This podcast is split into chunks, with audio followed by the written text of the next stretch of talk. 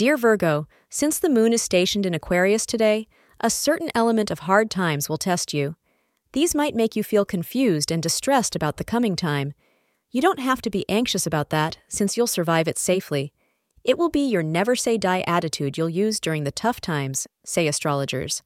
You may be set to confront head on whatever circumstances take place in life. The luckiest hour for you today is between 10 a.m. and 11 a.m. Wear something in white color to enhance your luck. The presence of physical desire in your relationship is waning due to matters of the mind taking up all your attention. Try not to bring your work problems home with you, or else they get in the way of any romantic feelings you have for your partner. How can you fully focus on your relationship in the home if you're still brewing about issues from the office?